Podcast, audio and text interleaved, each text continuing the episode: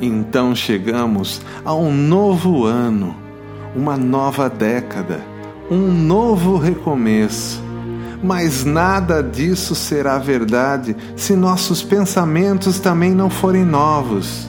Pensar o novo é dar a oportunidade para que a sua melhor versão encontre um tempo e espaço para se manifestar.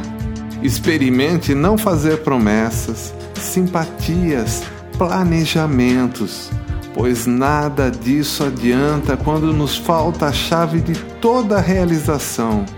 Sabe qual é essa chave? A ação. Nada existe sem que você se mexa. A ação sempre irá trazer um novo pensamento, uma nova sensação, sentimento, emoção. Aí sim podemos dizer que estamos vivendo algo novo. Então, hoje à meia-noite, só tem uma maneira de mudar tudo o que precisa em sua vida. Decida agir. Não espere o dia amanhecer. Mostre para seu inconsciente que realmente algo novo nasceu. Feliz Ano Novo, ou melhor, feliz pensamento novo.